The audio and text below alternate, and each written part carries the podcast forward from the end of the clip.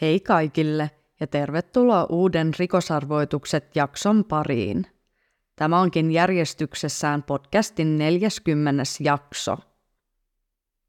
Mulla on jo nyt muodostunut tavaksi, että joka kymmenes jakso käsittelee sarjamurhaa ja keissiä.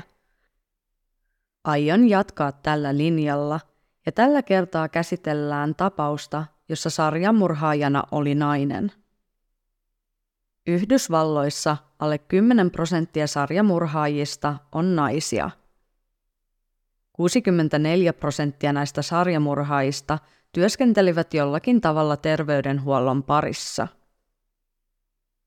Naissarjamurhaajien yleisin motiivi murhiin on yleensä taloudellinen, kun taas miehillä se on seksuaalinen.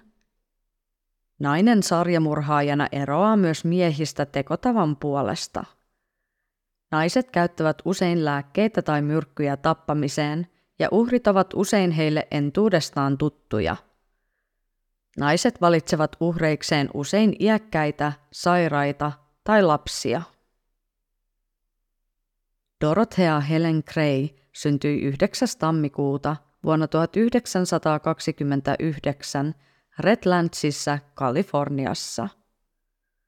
Dorothean lapsuudesta ja nuoruudesta löytyy paljon tietoa, mutta monessa lähteessä vuosiluvut ja tapahtumakulut ovat hieman ristiriidassa keskenään. Osa tapahtumista on myös Dorothean itsensä kertomia, eikä niiden kaikkien todenperäisyyttä ole voitu varmistaa. Olen kuitenkin yrittänyt sisällyttää tähän jaksoon tapahtumat niin todenmukaisesti kuin se lähteiden perusteella oli mahdollista. Dorothea oli vanhempiensa kuudes lapsi. Perheeseen kuului kaikkiaan seitsemän lasta, vaikka Dorothealla oli usein tapana kertoa ihmisille, että hänellä oli 17 sisarusta. Dorothean isä, Jesse James Gray, oli ollut mukana ensimmäisessä maailmansodassa ja palannut sieltä haavoittuneena niin fyysisesti kuin henkisesti. Etenkin mielenterveysongelmat vaivasivat Jesseä joka usein uhkasi tappaa itsensä lastensa edessä. Dorothea ja hänen sisarukset joutuivat usein anelemaan isänsä vetämään aseen pois ohimolta. Perheen äiti Trudy May oli alkoholisti ja hän toimi prostituoituna elättääkseen perheen. Trudy May ei ollut koskaan äidillinen lapsiaan kohtaan – Tämä oli erikoista, sillä hänen yksi tärkeimpiä opetuksia lapsilleen oli, että heidän tulisi pitää huolta alkoholisteista ja vähäosaisista. Vanhempien keskinäinen suhde oli erittäin huono ja väkivallan sekä riitojen värittämä. Trudy May lähti usein omille teilleen ja jätti lapset oman onnensa nojaan. Joskus hän jopa sulki heidät komeroihin siksi ajaksi, kun hän oli poissa – Dorothean ollessa kahdeksanvuotias hänen isänsä sairastui tuberkuloosiin ja menehtyi sen seurauksena.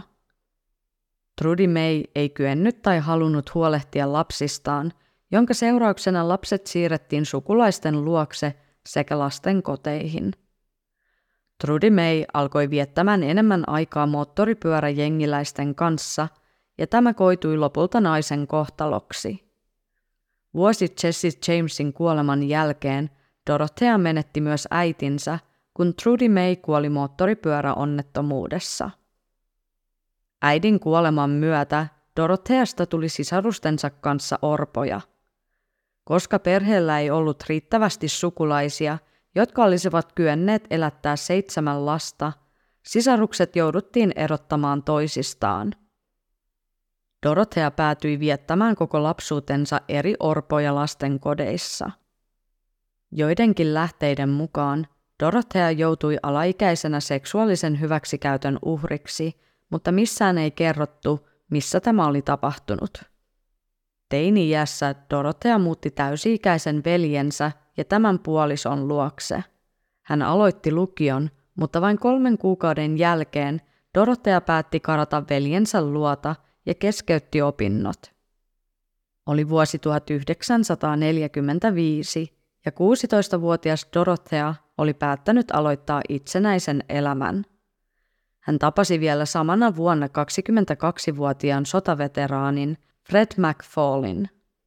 pari meni naimisiin ja vuonna 1946 Dorothea synnytti parin ensimmäisen lapsen. Äitiys oli kuitenkin vielä nuorelle Dorothealle erittäin vaikeaa. Asia ei helpottanut se, että pian Dorothea huomasi olevansa uudelleen raskaana. Vuosi esikoisen syntymästä Dorothea sai toisen lapsensa. Asiat kääntyivät entistä huonommalle tolalle ja lopulta toinen lapsista annettiin hoitoon Fredin sukulaisille. Toinen lapsista annettiin adoptoitavaksi. Vuonna 1948 Fred jätti Dorothean ja vielä saman vuoden aikana Dorothea syyllistyi ensimmäiseen rikokseensa ja sai tuomion väärennetyn shekin kirjoittamisesta. 1950-luvun alkupuolella parikymppinen Dorothea päätti muuttaa Sacramentoon ja aloittaa alusta. Kouluttamaton Dorothea päätyi kuitenkin nopeasti prostituoiduksi, ja muutamaa vuotta myöhemmin hän siirtyi itse pitämään bordellia. Lopulta Dorothea jäi kiinni viranomaisille, ja häntä vastaan nostettiin syytteet prostituutiosta sekä bordellin pyörittämisestä. Huhtikuussa 1960 31-vuotias Dorothea tuomittiin lyhyen vankeustuomioon –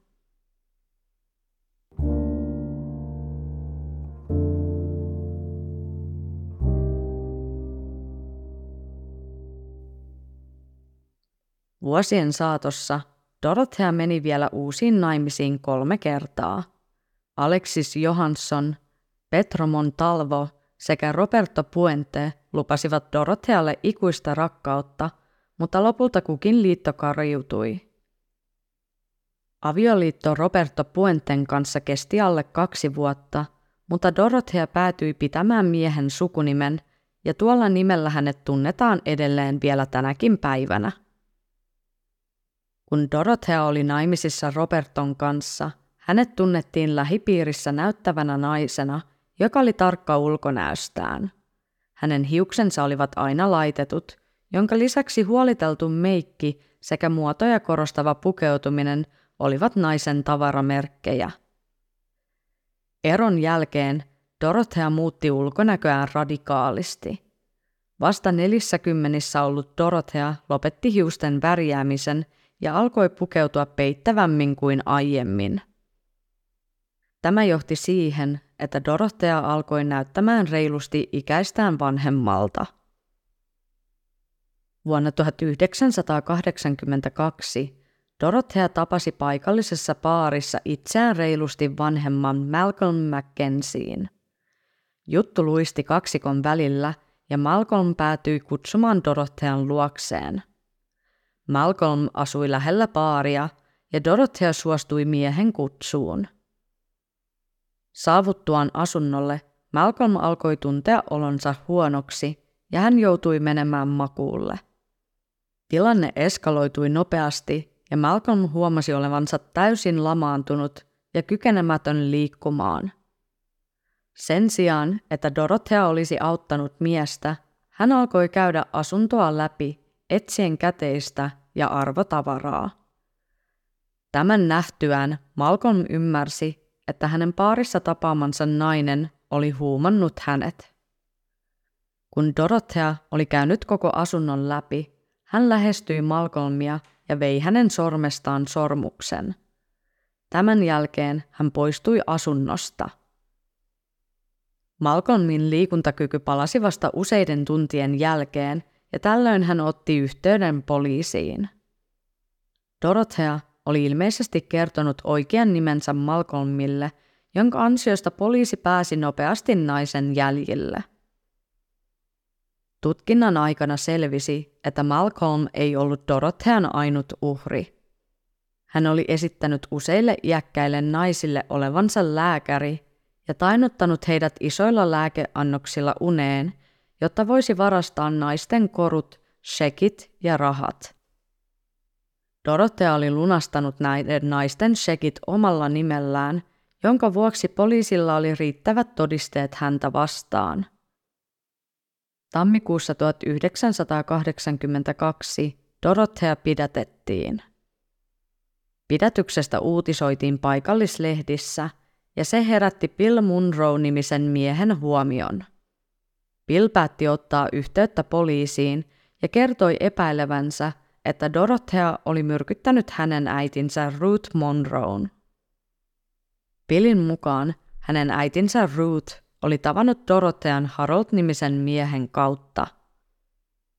Ruth oli alkanut seurustelemaan Haroldin kanssa ja Harold taas tunsi Dorothean, jonka kautta Ruth ja Dorothea ystävystyivät keskenään.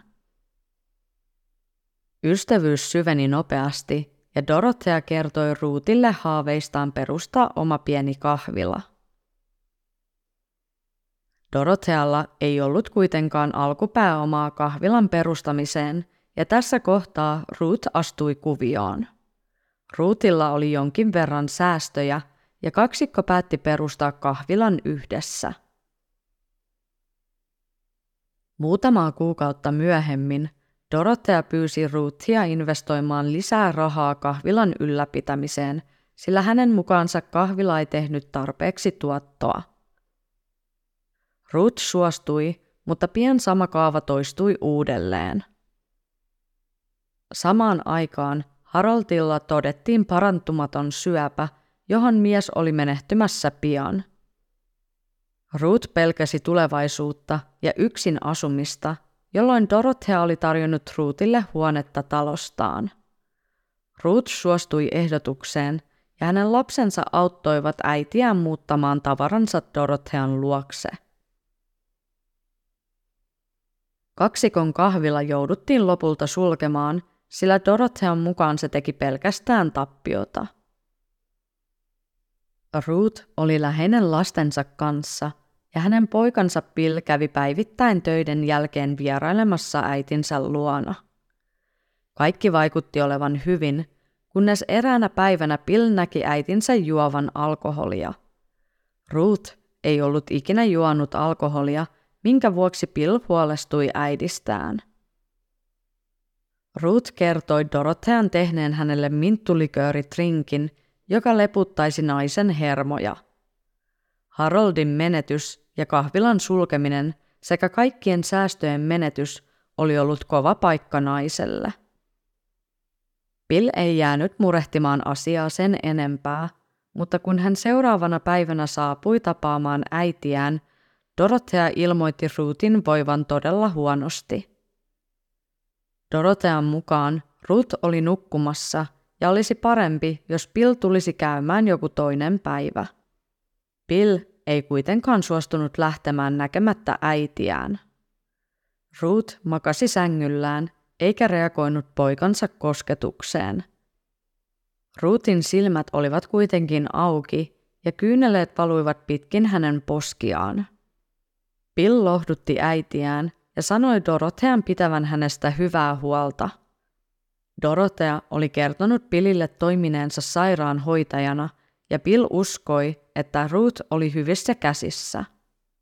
Seuraavana aamuna, huhtikuussa 1982, Bill sai puhelun siskoltaan, joka kertoi heidän äitinsä menehtyneen.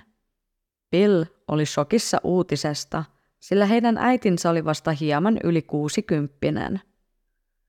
Kun Ruthin lapset lähtivät hakemaan äitinsä tavaroita, järkytys oli suuri, kun Dorothea ojensi heille ainoastaan Ruthin tyhjän käsilaukun. Dorothean mukaan Ruth oli lahjoittanut hänelle ennen kuolemaansa kaikki korut sekä muut henkilökohtaiset tavarat. Ruthin lapset eivät voineet uskoa tätä. Kuolinsyytutkijan raportin mukaan Ruth oli tehnyt itsemurhan. Billille selvisi vasta myöhemmin, että Dorothea oli ottanut yhteyttä kuolinsyytutkijaan ja ilmoittanut Ruthin tehneen itsemurhan, koska hän oli ollut masentunut miesystävänsä kuolemasta. Ruumiin avauksessa oli selvinnyt, että Ruthin veressä oli suuria määriä lääkkeitä, jotka olivat aiheuttaneet hänen kuoleman. Bill uskoi heti, että Dorothea oli myrkyttänyt hänen äitinsä, mutta hänellä ei ollut todisteita osoittaa tätä. Nyt kun Dorothea oli pidätetty muiden ihmisten myrkyttämisestä, Bill vaati, että hänen äitinsä kuolemaa tutkittaisiin uudelleen. Uusi tutkinta ei kuitenkaan johtanut pidemmälle, sillä poliisi ei pystynyt aukottomasti todistamaan, ettei Ruth ollut tehnyt itsemurhaa. Heinäkuussa 1982 Dorothea tunnusti syyllisyytensä viiteen rikokseen. Hän sai teoistaan viiden vuoden vankeustuomion. Vapaalle jalalle Dorothea pääsi kuitenkin jo syyskuussa 1985 istuttuaan vankilassa vajaa kolme vuotta.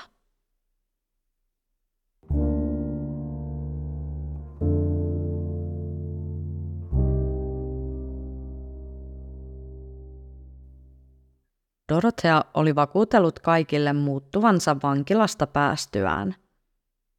Hän halusi auttaa heikompi osaisia ja tämän vuoksi hän avasi kotinsa ovet. Dorothea asui isossa omakotitalossa ja hän alkoi vuokrata alakerran huoneita vanhuksille, mielenterveysongelmaisille sekä kodittomille. Vuokran hintaan sisältyi Dorothean valmistamat ateriat – sekä kodikkaasti sisustetut huoneet. Dorotteasta tuli siis ikään kuin eräänlaisen hoitokodin pitäjä. Sana kiiri ja nopeasti kaikki Dorottean talon huoneet oli täytetty uusilla asukkailla. Asukkaita yhdisti yksinäisyys sekä se, ettei heillä joko ollut perhettä tai suhteet sukulaisiin olivat jostain syystä katkenneet. Dorotteasta tuli nopeasti yhteisönsä arvostettu jäsen. Hän piti hoitokotia, jonka lisäksi hän oli erittäin pidetty henkilö naapurustossaan. Hän myös teki paljon hyvän tekeväisyyttä lahjoittamalla vaatteita niitä tarvitseville, jonka lisäksi hän kaksi kertaa viikossa jakoi ruokaa ilmaiseksi sitä tarvitseville. Paikallispoliitikot rakastivat Dorotheaa, joka oli tukenut heidän kampanjoitaan rahallisesti – Kukaan ei tuntunut tietävän Dorothean taustoista ja vaikutti, että hän oli todella onnistunut kääntämään elämänsä suunnan. Vuonna 1988 Sacramenton kaupunki taisteli kodittomuutta vastaan.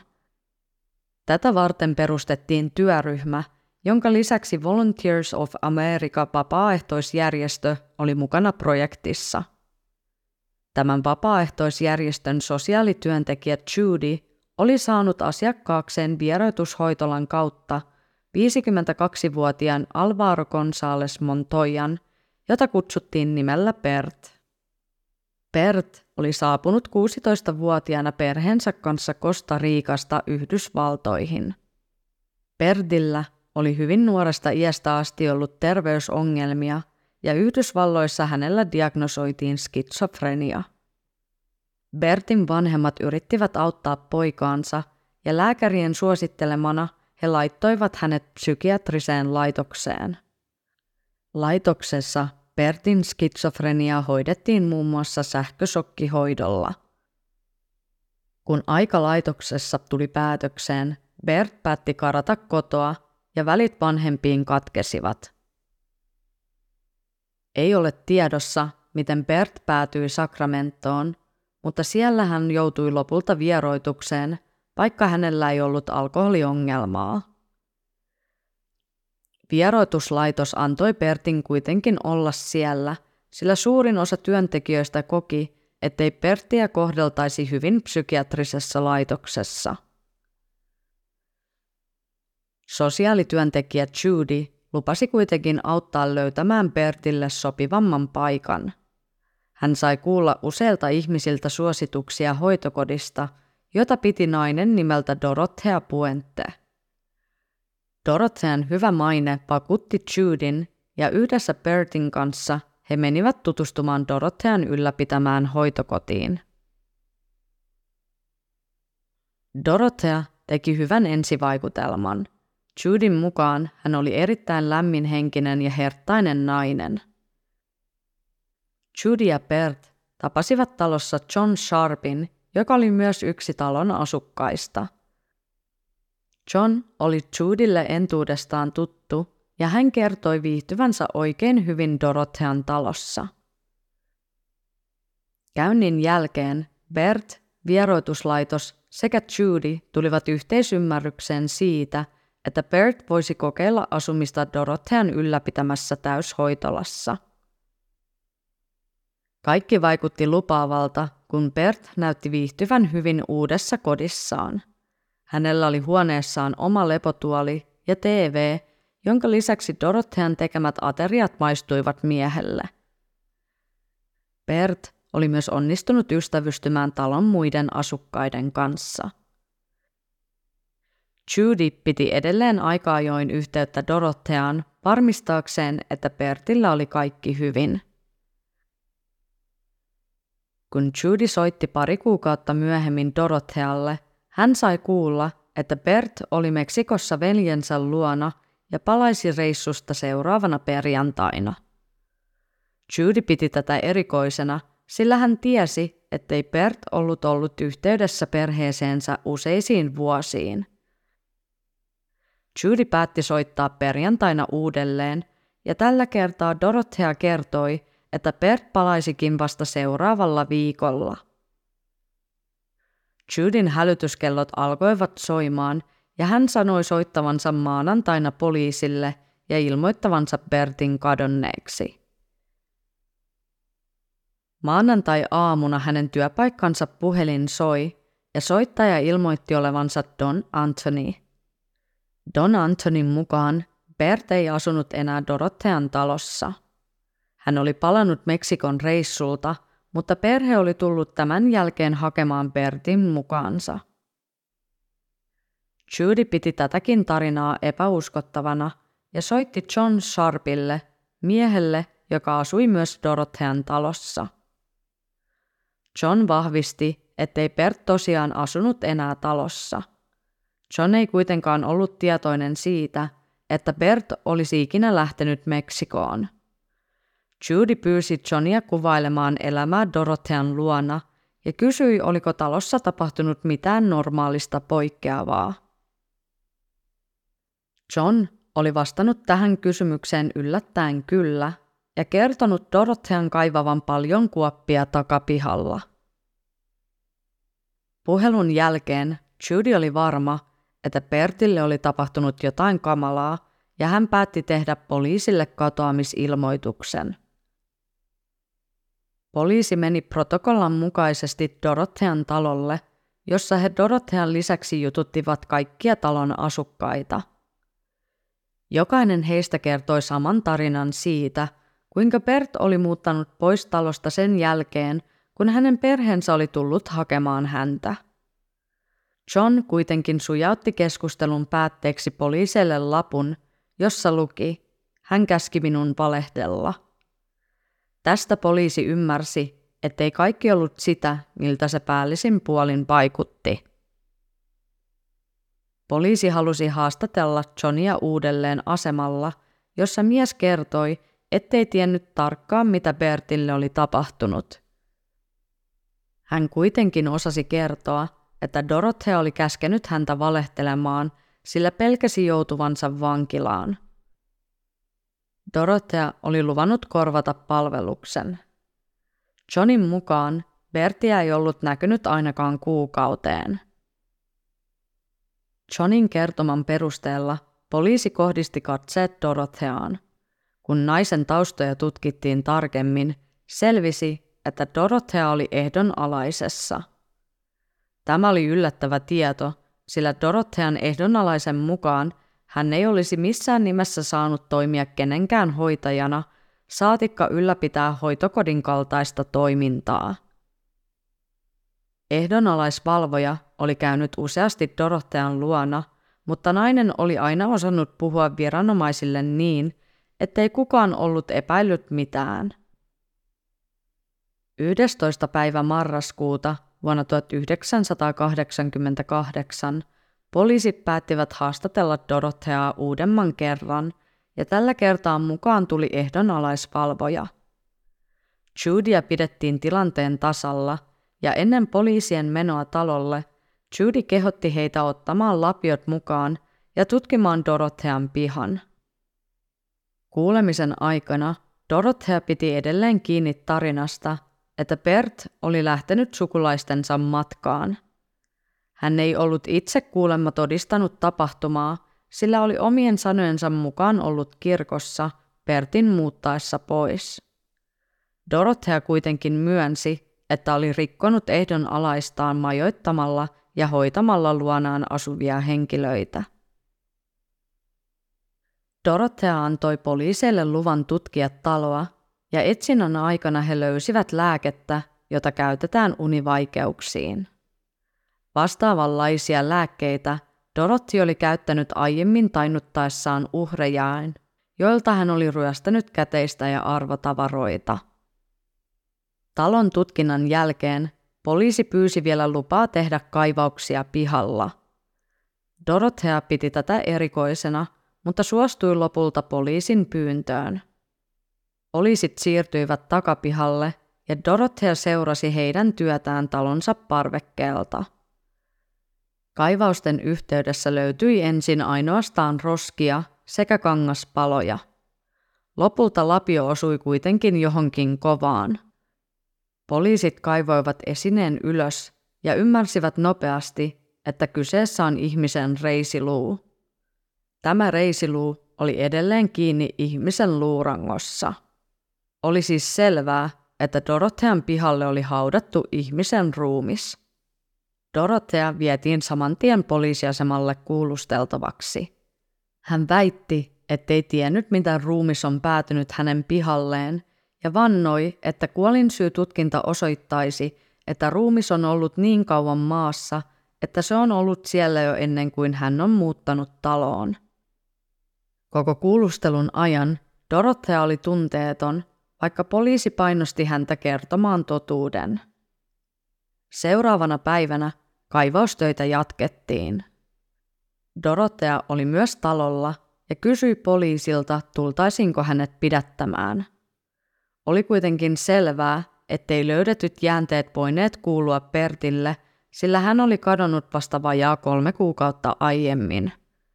Tämän vuoksi poliisilla ei ollut riittäviä perusteita pidätykseen. Dorothea pyysi tämän jälkeen lupaa lähteä käymään kahvilla veljenpoikansa kanssa sillä aikaa kun poliisit jatkoivat kaivaustöiden tekemistä. Poliisi antoi luvan, sillä ajatteli, ettei herttaisella ja mummamaisella Dorothealla ollut taka-ajatuksia.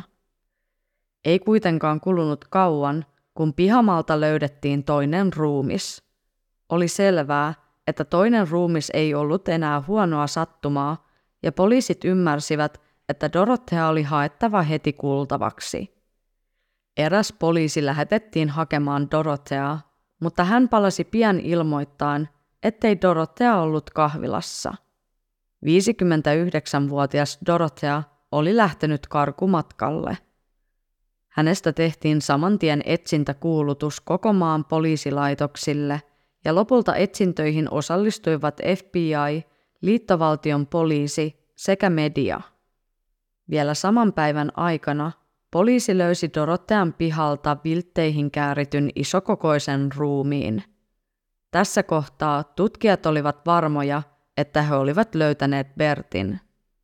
Seuraavien kahden päivän aikana poliisi löysi vielä neljä ruumista haudattuna pihalta. Osa näistä ruumiista oli kääritty muoveihin. Dorotean taloa tutkittiin jälleen uudelleen, ja tällä kertaa poliisin mielenkiinto kiinnittyi keittiön vieressä olevaan huoneeseen, josta mattojen alta oli paljastunut mädäntynyt ja haiseva kohta. Poliisi uskoi, että tuossa huoneessa Dorothea oli pitänyt uhrejaan ja mahdollisesti lipeää käyttäen yrittänyt hävittää ruumiita. 16. päivä marraskuuta – eli neljä päivää karkumatkan alkamisen jälkeen, Dorotheasta oltiin tehty havainto Los Angelesissa. Dorothea oli ollut paikallisessa baarissa ja jutellut siellä useiden ihmisten kanssa. Eräs hänen kanssaan keskustellut mies oli kuitenkin lopulta tunnistanut naisen etsintäkuulutuksesta ja hälyttänyt viranomaiset paikalle – Dorothea pidätettiin ja hänet siirrettiin takaisin Sakramentoon kuulusteltavaksi. Pian uutisen levittyä poliisi sai yhteydenoton huolestuneelta henkilöltä, joka uskoi Dorothean tehneen jotain pahaa heidän isälleen. Everson Kilmaut-niminen mies oli ollut kihloissa Dorothean kanssa muutamaa vuotta aiemmin, ja miehen lapset eivät olleet enää nähneet isänsä pitkiin aikoihin. Poliiseille selvisi, että Everson oli ollut kirjeenvaihdossa Dorothean kanssa silloin, kun nainen oli vielä istunut vankilatuomiotaan. Dorothea oli kertonut Eversonille haluavansa muuttaa elämänsä suuntaa, ja kun Dorothea vapautui, Everson muutti naisen luokse. Yhteydenottoja ei tullut ainoastaan huolestuneilta omaisilta, sillä pien Sakramenton yllä olevasta Saterin piirikunnasta otettiin yhteyttä tapauksen tutkijoihin. Saterin poliisit olivat vuonna 1986 löytäneet jokeen heitetyn ruumiin, jonka henkilöllisyys ei ollut vielä selvinnyt. Ruumis oli kääritty muoviin ja se oli ollut puisen laatikon sisällä.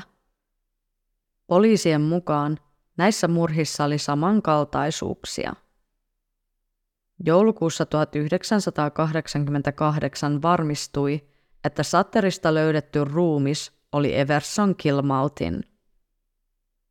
Todisteet osoittivat, että Everson oli kuollut noin kolme viikkoa sen jälkeen, kun hän oli muuttanut Dorothean luokse. Dorothea oli kuitenkin valehdellut Eversonin läheisille ja lähettänyt kuukausien ajan postikortteja, joissa kertoi miehen voivan hyvin. Perhe eli siis siinä luulossa, että Eversonilla oli kaikki hyvin. Kuolinsyy tutkinnassa varmistui, että kaikista Dorothean pihalta löytyneistä ruumiista löytyi jäämiä rauhoittavasta lääkkeestä. Sosiaalityöntekijä Judy otti erittäin raskaasti Bertin kuoleman. Hän kokee edelleen tänä päivänä syyllisyyttä siitä, että juuri hän vei Bertin Dorothean luokse. Bertin kuoleman jälkeen Judy otti tehtäväkseen löytää miehen perheen ja ilmoittaa heille tämän kohtalosta. Vapaaehtoisjärjestö maksoi Bertin hautajaiset, jonne saapui myös hänen perhettään. Ruth Munron perhe sai kuulla, että Dorothea epäiltiin nyt seitsemän ihmisen murhasta. He toivoivat, että Dorothea vastaan voitaisiin vihdoin nostaa syyte heidän äitinsä murhasta. Tällä kertaa Ruutin läheisten pyyntö otettiin tosissaan. Heinäkuun kolmas päivä vuonna 1990 Dorothea Puentea vastaan nostettiin syytteet yhdeksästä ensimmäisen asteen murhasta. Uhrit olivat 61-vuotias Ruth Munro, 77-vuotias Everson Kilmouth, 65-vuotias Dorothy Miller – 55-vuotias Benjamin Fink, 64-vuotias James Callop, 65-vuotias Vera Faye Martin, 80-vuotias Betty Palmer, 81-vuotias Leona Carpenter sekä 52-vuotias Bert Montoya. Oikeudenkäynti sai alkunsa heinäkuussa 1992. Dorothea kielsi edelleen syyllistyneensä murhiin. Puolustus vetosi siihen, että kaikki uhrit olivat kuolleet luonnollisesti ja Dorothea oli ainoastaan haudannut heidät. Dorothea ei ollut voinut soittaa poliisille, sillä silloin hän olisi jäänyt kiinni ehdonalaisen rikkomisesta. Hän kuitenkin myönsi, että oli lunastanut uhrien sosiaalitukia heidän kuolemansa jälkeen – Kaikkiaan Dorothea oli nostanut tukia yli 50 000 dollarin edestä. Valamiehistö oli yksimielinen kolmesta murhasta, mutta kuuden uhrin kuolema jäi auki. Yksi valamiehistön jäsenistä oli uskonut Dorothean kertomuksen ja koki naisen syyllistyneen ainoastaan kolmeen murhaan. Näistä kolmesta murhasta sekä sosiaalitukien lunastamisesta – Dorothea tuomittiin elinkautiseen vankeuteen ilman mahdollisuutta ehdonalaiseen pääsystä. Dorothea ei tuomittu Bertin, Eversonin tai Ruuthin murhista.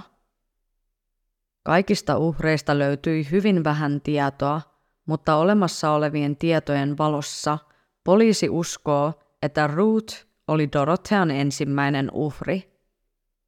Everson oli ilmeisesti toinen uhri. Dorothy Miller oltiin nähty viimeisen kerran elossa lokakuussa 1987. Dorothy oli asunut Dorothean luona kadotessaan. Dorothy oli armeijan veteraani ja Dorothea käytti Dorothin veteraanihenkilökorttia saadakseen lääkinnällistä hoitoa. Dorothea tuomittiin Dorothin murhasta. Benjamin Fink katosi huhtikuussa 1988 Dorothean luota. Benjaminin näki viimeisen kerran toinen asukas, joka todisti Dorothean vievän Benjaminia yläkertaan. Dorothea oli sanonut pitävänsä huolta miehestä ja aikoi tehdä Benjaminin olon paremmaksi. Dorothea tuomittiin myös Benjaminin murhasta. Leona Carpenter oli vakavasti sairas leskirouva. Leonan kuolinsyy oli yliannostus. Todistajien mukaan Leona oli kuitenkin ollut niin huonossa kunnossa, ettei hän olisi voinut itse kyetä hakemaan sitä lääkemäärää lääkekaapista, joka oli vienyt hänen hengen. Dorothea tuomittiin Leonan toisen asteen murhasta. Betty Palmer oli myös asunut Dorothean ylläpitämässä hoitokodissa – hänen ruumiinsa oli haudattu ilman päätä, käsiä ja jalkoja. James Caleb oli selviytynyt kahdesta sydänkohtauksesta sekä aivokasvaimesta ennen muuttoa Dorothean taloon. Tutkijat uskovat, että Dorothean luona asunut 64-vuotias Vera Faye Martin oli haudattu elävältä. Maassa olleet jäljet viittasivat siihen, että Vera Faye oli yrittänyt kaivaa tiensä ylös haudasta. Vaikka Dorotea tuomittiin ainoastaan kolmesta murhasta, moni pitää häntä syyllisenä myös kuuden muun uhrin kuolemiin. Ruutin perhe oli erityisen pettynyt valamiehistön päätökseen, ja he kokevat, etteivät ole edelleen saaneet oikeutta äidilleen. Talo, jossa ainakin yhdeksän ihmistä menetti henkensä, on edelleen pystyssä – Usein tällaisissa tapauksissa talo puretaan, mutta Dorothean talo on historiallinen rakennus, jonka vuoksi sitä ei saa purkaa. Talo myytiin myöhemmin ja nykyään siinä asuu pariskunta. Dorothean pidätyksen ja tuomion jälkeen selvisi, että osan kavaltimistaan rahoista Dorothea lahjoitti poliitikoille ja hyvän tekeväisyysjärjestöille, jotta häntä pidettäisiin hyvän tekijänä yhteisössään. Vaatteet, joita Dorothea oli lahjoittanut, kuuluivat oikeasti hänen uhreilleen. Dorothea vietti loppuelämänsä vankilassa, jossa hän menehtyi 82-vuotiaana vuonna 2011. Mä uskon täysin, että Dorothea murhasi kaikki yhdeksän ihmistä. Se olisi erikoista, että kaikki uhrit olisivat käyttäneet samoja lääkkeitä – ja kuolleet luonnollisesti sen jälkeen, kun he olivat muuttaneet Dorothean luokse. Se, onnistuiko Dorothea raahaamaan kaikki ruumiit yksin takapihalle, on mysteeri. Mun mielestä on hyvinkin mahdollista, että Dorothea onnistui pakottamaan osan asukkaista auttamaan ruumiiden hautaamisessa.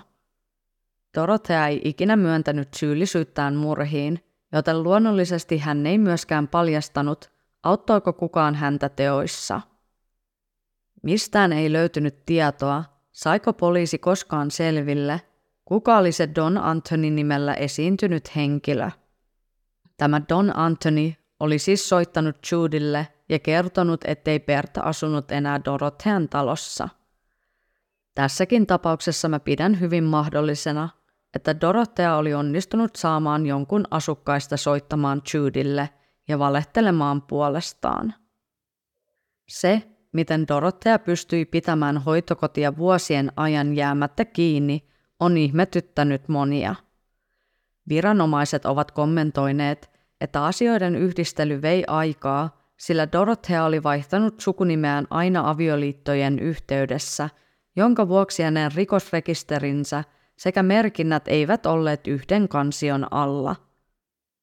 On myös jotenkin uskomatonta, ettei ehdonalaisvalvoja ollut kuullut Dorothean pitämästä hoitokodista, vaikka vaikutti, että Dorothea oli aika tunnettu yhteisössään. Päätän tähän Dorothea Puentan tapauksen. Oliko tapaus teille entuudestaan tuttu? Kommenttia voi käydä laittamassa Instagramin puolella tai laittamalla sähköpostia osoitteeseen rikosarvoitukset.gmail.com. Instagramin puolelta löytyy myös tapaukseen liittyviä kuvia. Kiitos teille kuuntelijoille ja palataan ensi kerralla uuden rikosarvoituksen parissa.